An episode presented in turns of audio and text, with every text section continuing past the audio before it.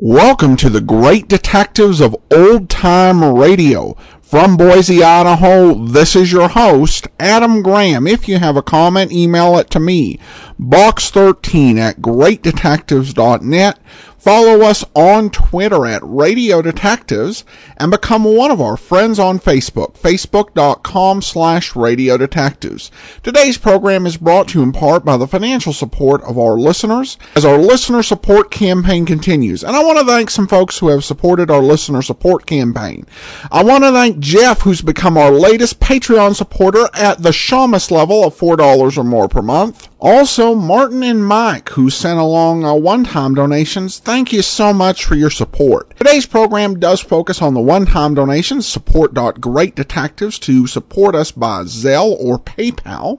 And we have quite a few options that we're offering in terms of books, DVDs, and uh, audio drama downloads. With a donation of $20 or more, I'll gladly send you an ebook. All I needed to know I learned from Columbo. All I needed to know I learned from Dragnet, Slime Incorporated, or Tales of the Dim Night, Fly Another Day, as well as other options available at support.greatdetectives.net. And for a donation of $100 or more, I'll gladly send you the uh, 1954 Dragnet movie or your choice of uh, seasons 1, 2, 3, or 4 of the 1960s Dragnet TV series. Also, if you've enjoyed the uh, series Decoy, starring Beverly Garland as a policewoman, all of the episodes, including those that are still under copyright, have been released on DVD, and we'll gladly send that to you with a donation of $50 or more. A full list of available thank you gifts are at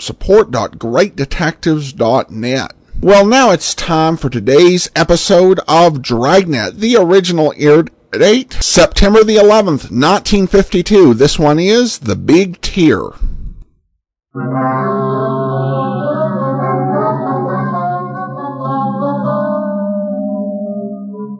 You're a detective sergeant.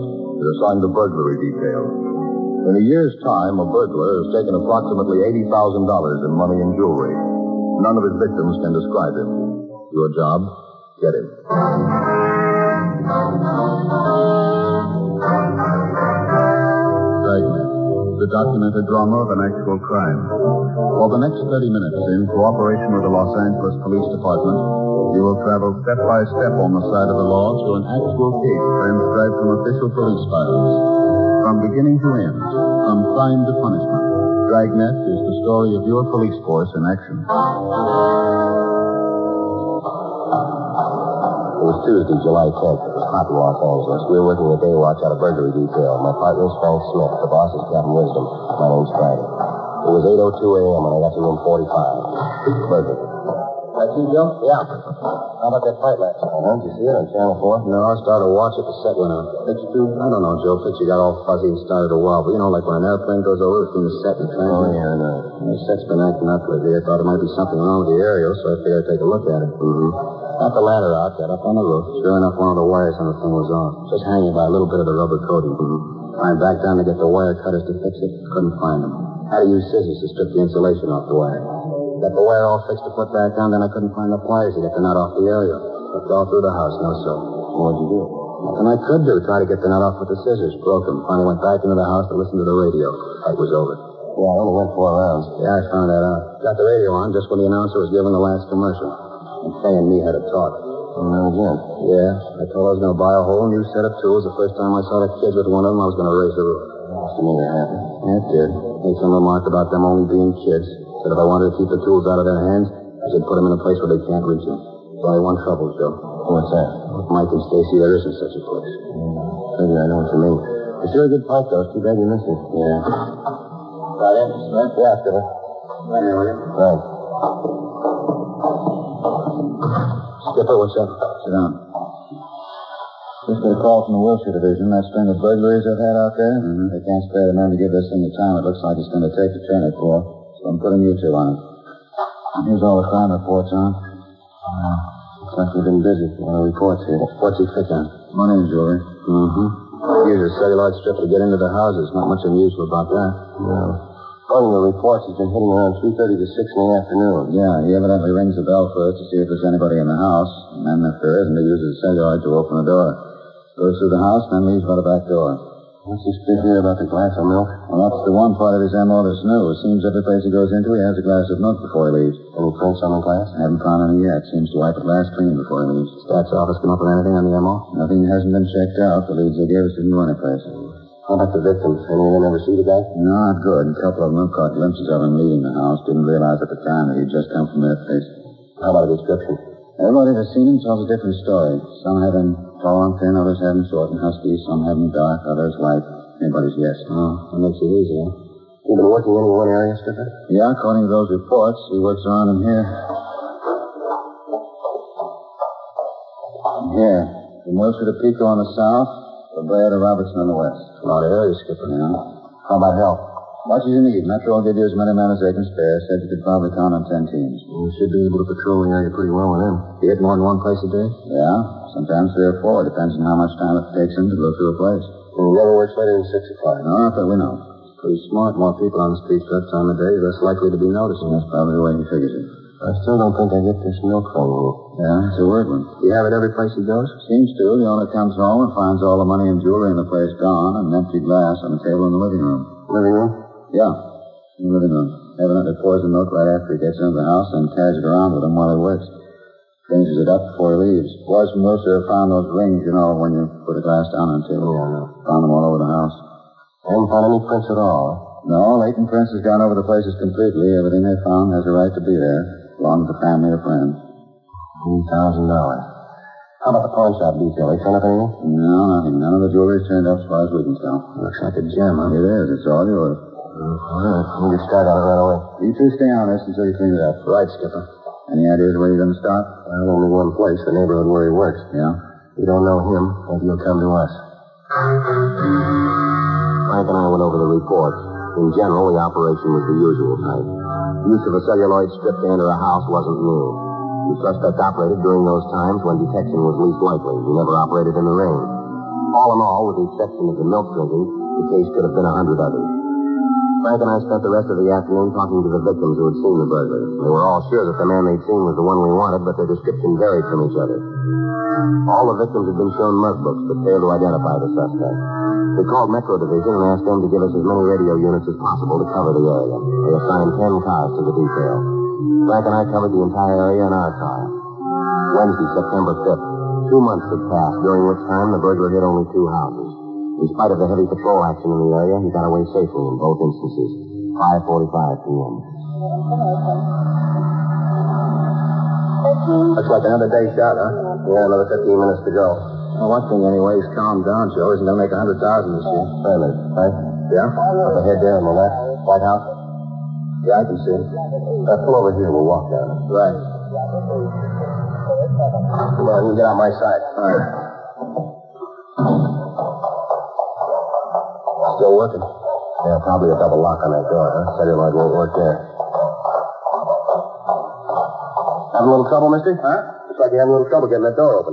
Oh, yeah, I lost the key. You police officers? Yeah, that's right. Oh, happy to know you're on the job, protecting my house and all. Sure appreciate it. What if we can see your identification?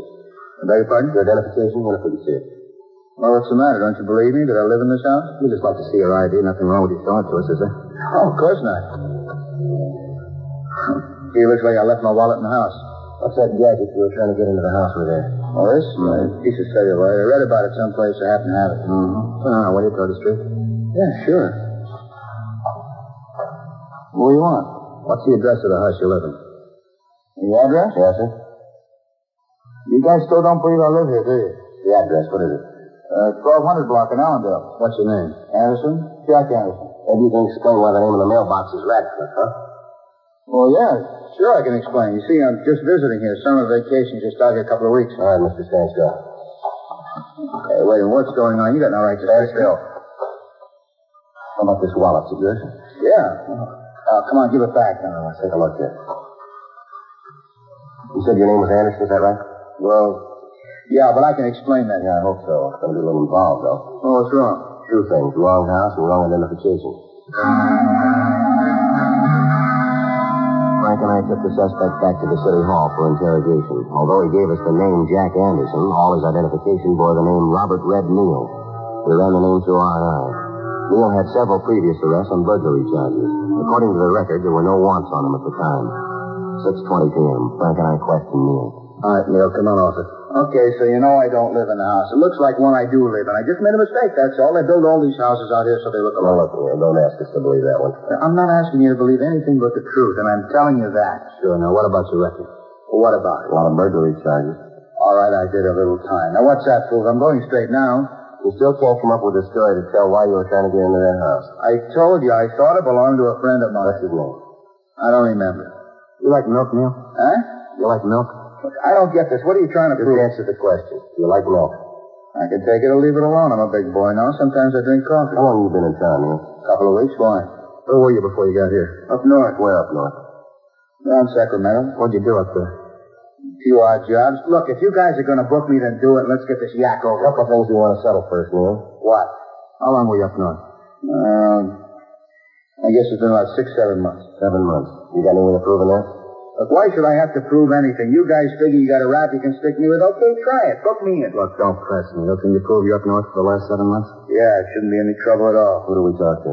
The sheriff up there, he had me in the can. After waiting for two months, the one suspect we were able to pin had an alibi that we couldn't shake. Frank and I went back to rolling stakeout. The burglaries continued. Evidently, the burglar was getting more and more reckless. The police cars in the area were acting as less of a deterrent to his activities. In two weeks, he looted 16 homes. A week of bad weather brought his operation to a standstill, but as soon as the rain cleared, he went back to work. Tuesday, October 9th, we got a call from an elderly woman who said that she had information regarding the burglaries. Frank and I drove over to talk to her. Won't you sit down, officer? Thank you, ma'am. Yes, ma'am. Now, Miss Blair, you said on the phone that you had something to tell us about the burglary. Yes, I have. Would you like a little something to eat? Sandwich, coffee? I just took some cookies out of the oven. Maybe you'd like some of those and a glass of milk. No, ma'am. Thanks, Sister Sam. Now, you just tell us what you know, please. Well, I feel a little silly about it, officer. At first I didn't think I'd say anything about it, but then I got to thinking. I figured it might be better if I did tell you. Yes, ma'am. It's about the burglaries, you know. Yes, ma'am. That's what you said on the phone. Phone? Oh, oh, yes. Uh, You mean when I called you? Yes, Miss Blair. Now, if you'd please tell us what it is that you have here. Of course. I guess I'm just being a coward about it, not telling you right out, but when you hear the whole story, you'll understand. Yes, ma'am. You see, I went out to the store yesterday afternoon and had a sale on frozen foods down at the supermarket. Wonderful bargains. Fruit juice at 12 cents a can. Prices on vegetables where you just wouldn't believe it. understand that, ma'am. Now, how about the burglaries? Oh, yes. Well, I went to the market about 2.30. That's when I left the house. Normally, I meet my husband after work if he brings me home. Only yesterday he didn't. Uh-huh. He had some work to do at his office. He's in real estate. Yes, ma'am. Well, yesterday he didn't bring me home. I caught a ride with that nice Mrs. Coddington. There's two doors down. She brought me home yesterday. I got here about 3.45. Remember looking at the mantel clock when I came in. Uh, that's from there. Yes, ma'am. Clock is always at perfect time. Wedding present. Lovely thing. Yes, ma'am. That's very nice. In the though, the gold work on the face. Uh, ma'am, we don't like to be rude, but if you just tell us what you know about the burglaries. Well, certainly. And you see, I came into the house and there he was. Yeah? The burglar. There he was in the hall, drinking a glass of milk. Such a nice looking boy. Just stood there for a minute drinking the milk. Well, what'd he do when he saw you? And he put the milk down on the telephone table and then he started to run to the back door. I told him to stop. Did he? Not at first. Then I told him that my husband was out in back, out in the garage. He stopped then. Go on, ma'am. I asked him what he was doing in my house. What'd he say? Nothing really. He just stammered around and said that maybe he made a mistake.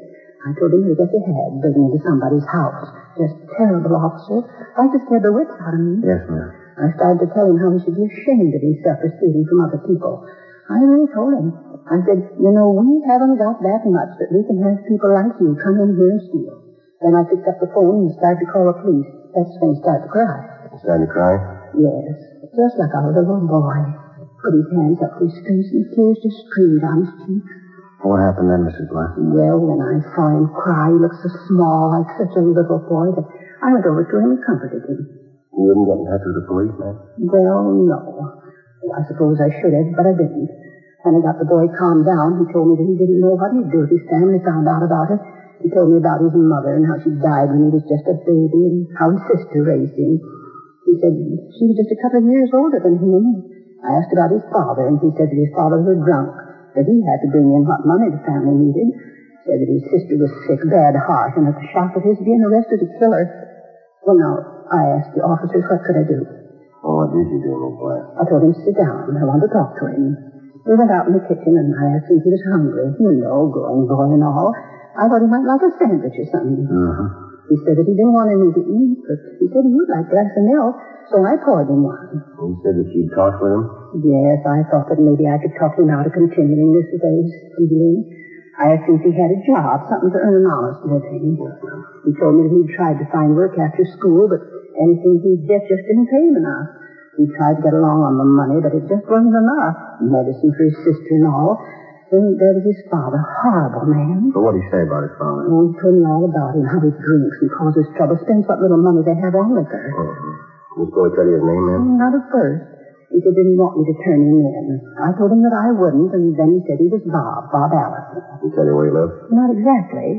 Said someplace out on the east of Los Angeles. I got the idea that he wasn't too proud of his home. Didn't say that blame him. Uh-huh. How about a description, man? What he looked like? Well, now let me think.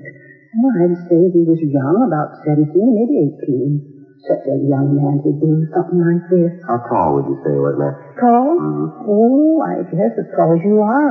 Maybe just a teeny bit taller. That'd make him about six feet. Yes, I guess so. How about his build, man? Oh, nice, broad shoulders. You got no idea how I felt when I thought about this boy being a thief. Terrible. Well, well.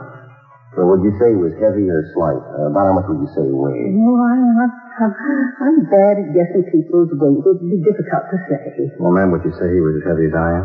Yes, about your weight. Well, how about the color of his hair? Light, nice blonde hair. He had a little wave right here in front, blue eyes. Looked like such a little boy when he cried. Yes, ma'am. Now, was there anything unusual about him that you might have noticed? Scars, moles, anything like that? No, not a thing. How about the way he talked? Anything unusual there, maybe? Mm-mm, sorry. How about his clothes, Mrs. Blair? How was he dressed? A pair of slacks, a white shirt, and no tie. A button was missing from his shirt. Poor boy probably hasn't got anyone to take care of his clothes. Had on a school sweater. You know the kind that the seniors get when they're going to graduate? Has the initial of the school on it and no stripes on the sleeve. Yes, ma'am. What was the initial on the sweater? But there wasn't one. It had been taken off. I could tell that there had been one, though, because a few of the threads were still in the wall. How about the color of the sweater? Brown, a dark brown with yellow stripes. Now, Miss Blair, Yes? the glass of milk that the boy drank from, the glass, has it been washed yet? I thought you'd ask about that. No, I stepped aside for you. You have it now, ma'am? Yes, it's in the kitchen. My husband said you'd want it. He was hopping mad when he heard about it, just about raised the roof right off the house. I wonder if we could see that glass. Well, Oh, of course, it's right out here in the kitchen.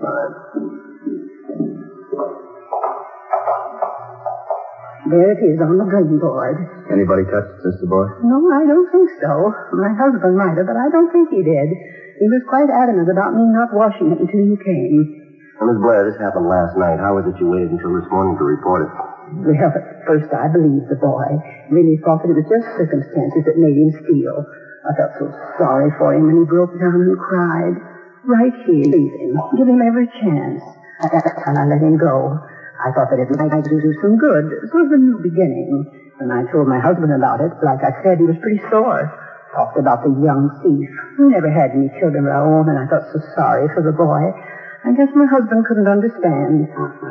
When Bob, that's his name, when Bob said he was sorry, I believed him and let him go. Just let him walk right out of the house. My husband got home and I told him. He said to call you. I tried to talk to Sam, that's my husband, and make him understand, but he insisted. And then this morning, of course, I agreed with him, so I called you. Well, why was that, ma'am? Bob stole my watch.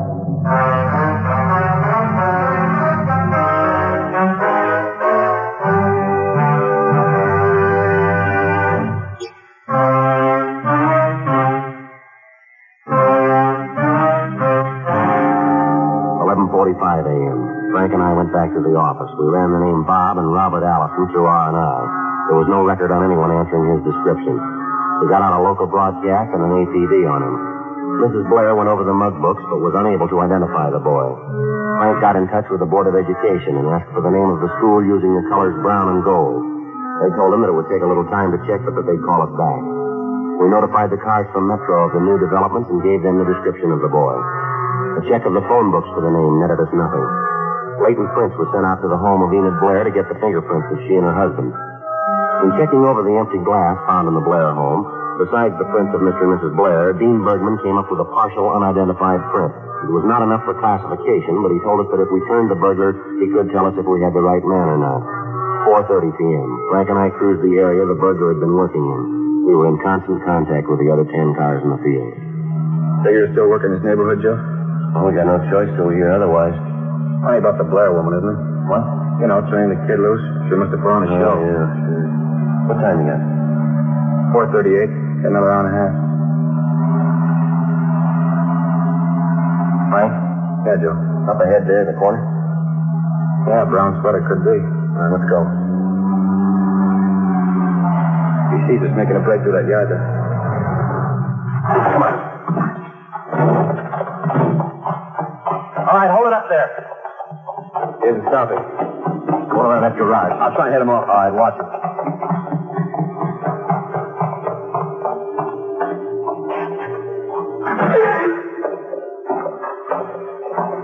Joe, you see him? No, we missed him someplace.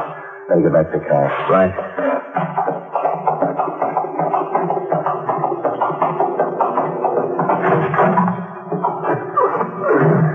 I'll call in here. All right. Unit 1K80 to Unit 2R1.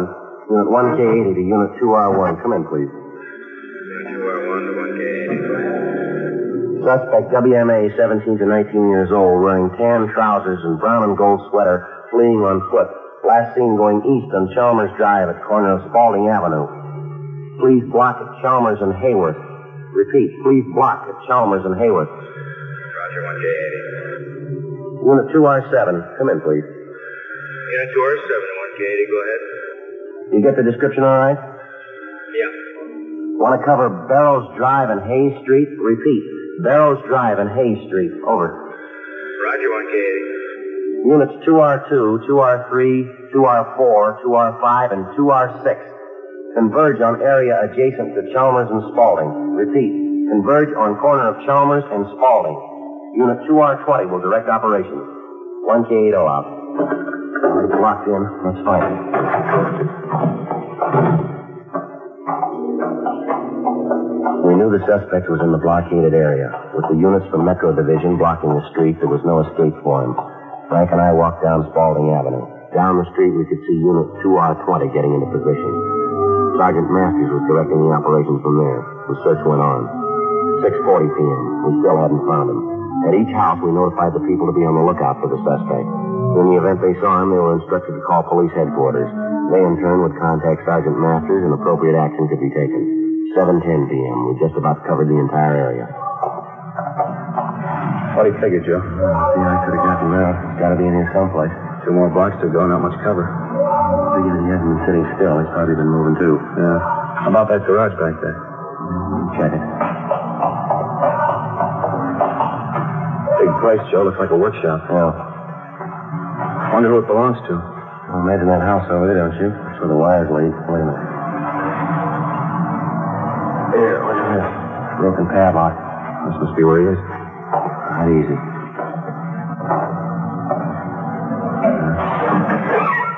Ah, young fella, come on out. What do you think? There's no other door. Come on. All right, come on, boy. Give it up. We know you're in here. How about the lights, Joe? Yeah, I got him. Bigger inside than it looks. Dozen places he could be hiding. Yeah, you want to check over there, back of those legs? I'll take this side. Right. Don't send him over here. How about you? No. How about that balcony up there? The wooden paint cans you up there? Yeah. Somebody could hide up there. All right, I'll take a look. Take it easy, Joe. Yeah. All right, Uh, give it up, fella. You got no place to go. Watch it, Joe. It's a paint Let me go, Frank. Yeah, Joe, I got it. Get away. Get away. All right, watch it, Frank. I see. Ow! Come here, you.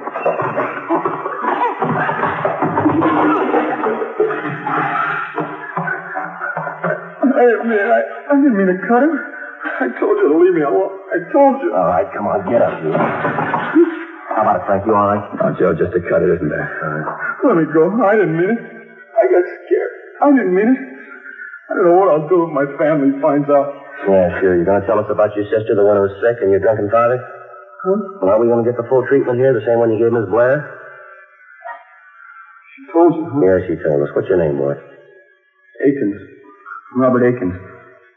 You should got me tagged for the jobs, huh? Yeah, we got you tagged. Lousy deal. I thought for sure I had her figured. Crummy deal all the way around. Never should have started it.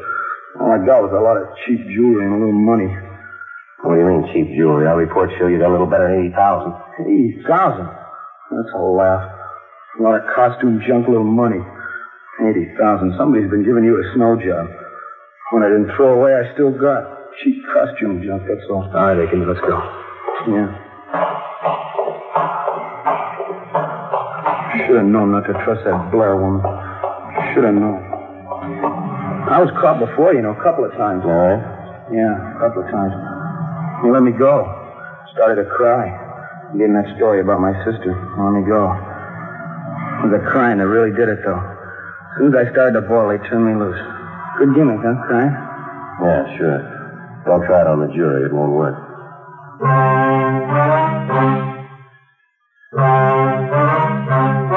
The story you have just heard was true.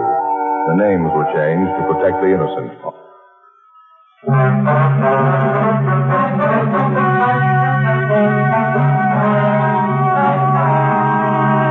Robert Charles Aiken was filed on and found guilty of 12 counts of second degree burglary. He was released to the Youth Authority for parolement and possible rehabilitation.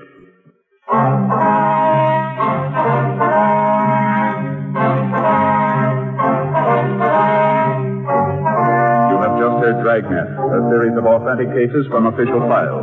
Technical advice comes from the Office of Chief of Police W.H. Parker, Los Angeles Police Department. Technical advisors Captain Jack Donahoe, Sergeant Marky Wynn, Sergeant Vance Frazier. Heard tonight were Herb Ellis, June Whitley, Jack Crucian. Script by John Robinson. Music by Walter Schumann. Hal Gibney speaking. This is NBC, the national broadcasting company.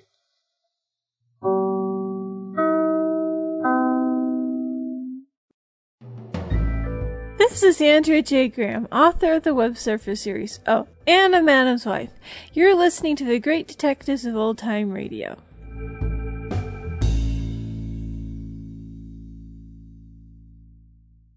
Welcome back. Fake tears might be a good way for a young hoodlum to get away with it, even though it's not the most dignified way. I do wonder what was going on in this case because of him saying that he didn't get as much as the owners claimed, which suggests either one that as he's a 17 year old kid, he didn't quite know what he was getting and he grossly undervalued it. Or two, the people who were being robbed overestimated it either out of sentimental reasons or perhaps hoping to rip off the insurance companies. Kind of curious as to what exactly was going on. You def, I definitely sympathize with the lady who did uh, let him go. And it was definitely a rotten thing that he did do to her in that. All right. Well, now we turn to uh, some listener comments and feedback. A comment uh, from David who says, I wonder if the kid's story of prospecting in Mexico and being attacked by bandits was inspired by Treasure of the Sierra Madre. A bit of Bogart Dragnet crossover. Uh, David, I actually think that is uh, somewhat uh, plausible. You know, it's coming up with an idea. Obviously, not actively thinking that he's ripping off Treasure of the Sierra Madre in any way, but just uh, thinking of this cover story and saw the movie, and so he ends up with bandits and prospecting in Mexico. Nice uh, observation and very plausible. That's all for now. Speaking of Treasure of the Sierra Madre, though, if you liked that or any of our Summer of Bogart uh, films, we've got quite a few. Or if you heard the radio adaptation, you can actually get the film with a donation to the Great Detectives of Old Time Radio. For a donation of $50 or more, you can get uh, Casablanca, Uh, you can get the Maltese Falcon and the Big Sleep. Also, uh, even though it doesn't have Bogart in either one, you also get the Postman Rings Twice and Dial M for Murder as part of the same package. Uh, African Queen to Have and Have Not or Treasure of the Sierra Madre. Plus, if you're into the uh, Blu-rays, uh, there are some additional uh, options. Uh, you can get the Casablanca African Queen, uh, both films uh, on DVD, and that is with a donation of $50 or more. Also, we do have some great audio dramas uh, from the Colonial Radio Theater for either $25 as a download or $50 uh, for uh, CDs. You can get the Perry Mason uh, mysteries uh, on uh, CD or download through the iTunes store. If you want the download, uh, please provide your iTunes email address uh, as well as uh, Powder River, The Martian Chronicles, Gettysburg, The Innocence of Father Brown, and so much more. Uh, quite a few options that are available at uh, support.greatdetectives.net. Uh, but we will be back tomorrow with our next listener support special as we continue on with The Elusive Agent. And then on uh, Monday, be sure and listen to Nightbeat. Tuesday, it'll be Bishop and the Gargoyle. And then next Saturday, back here for another episode of Dragnet. In the meanwhile, send your comments to box13 at greatdetectives.net. Follow us on Twitter at Radio Detectives and become one of our friends on Facebook, facebook.com slash radio detectives. From Boise, Idaho, this is your host, Adam Graham, signing off.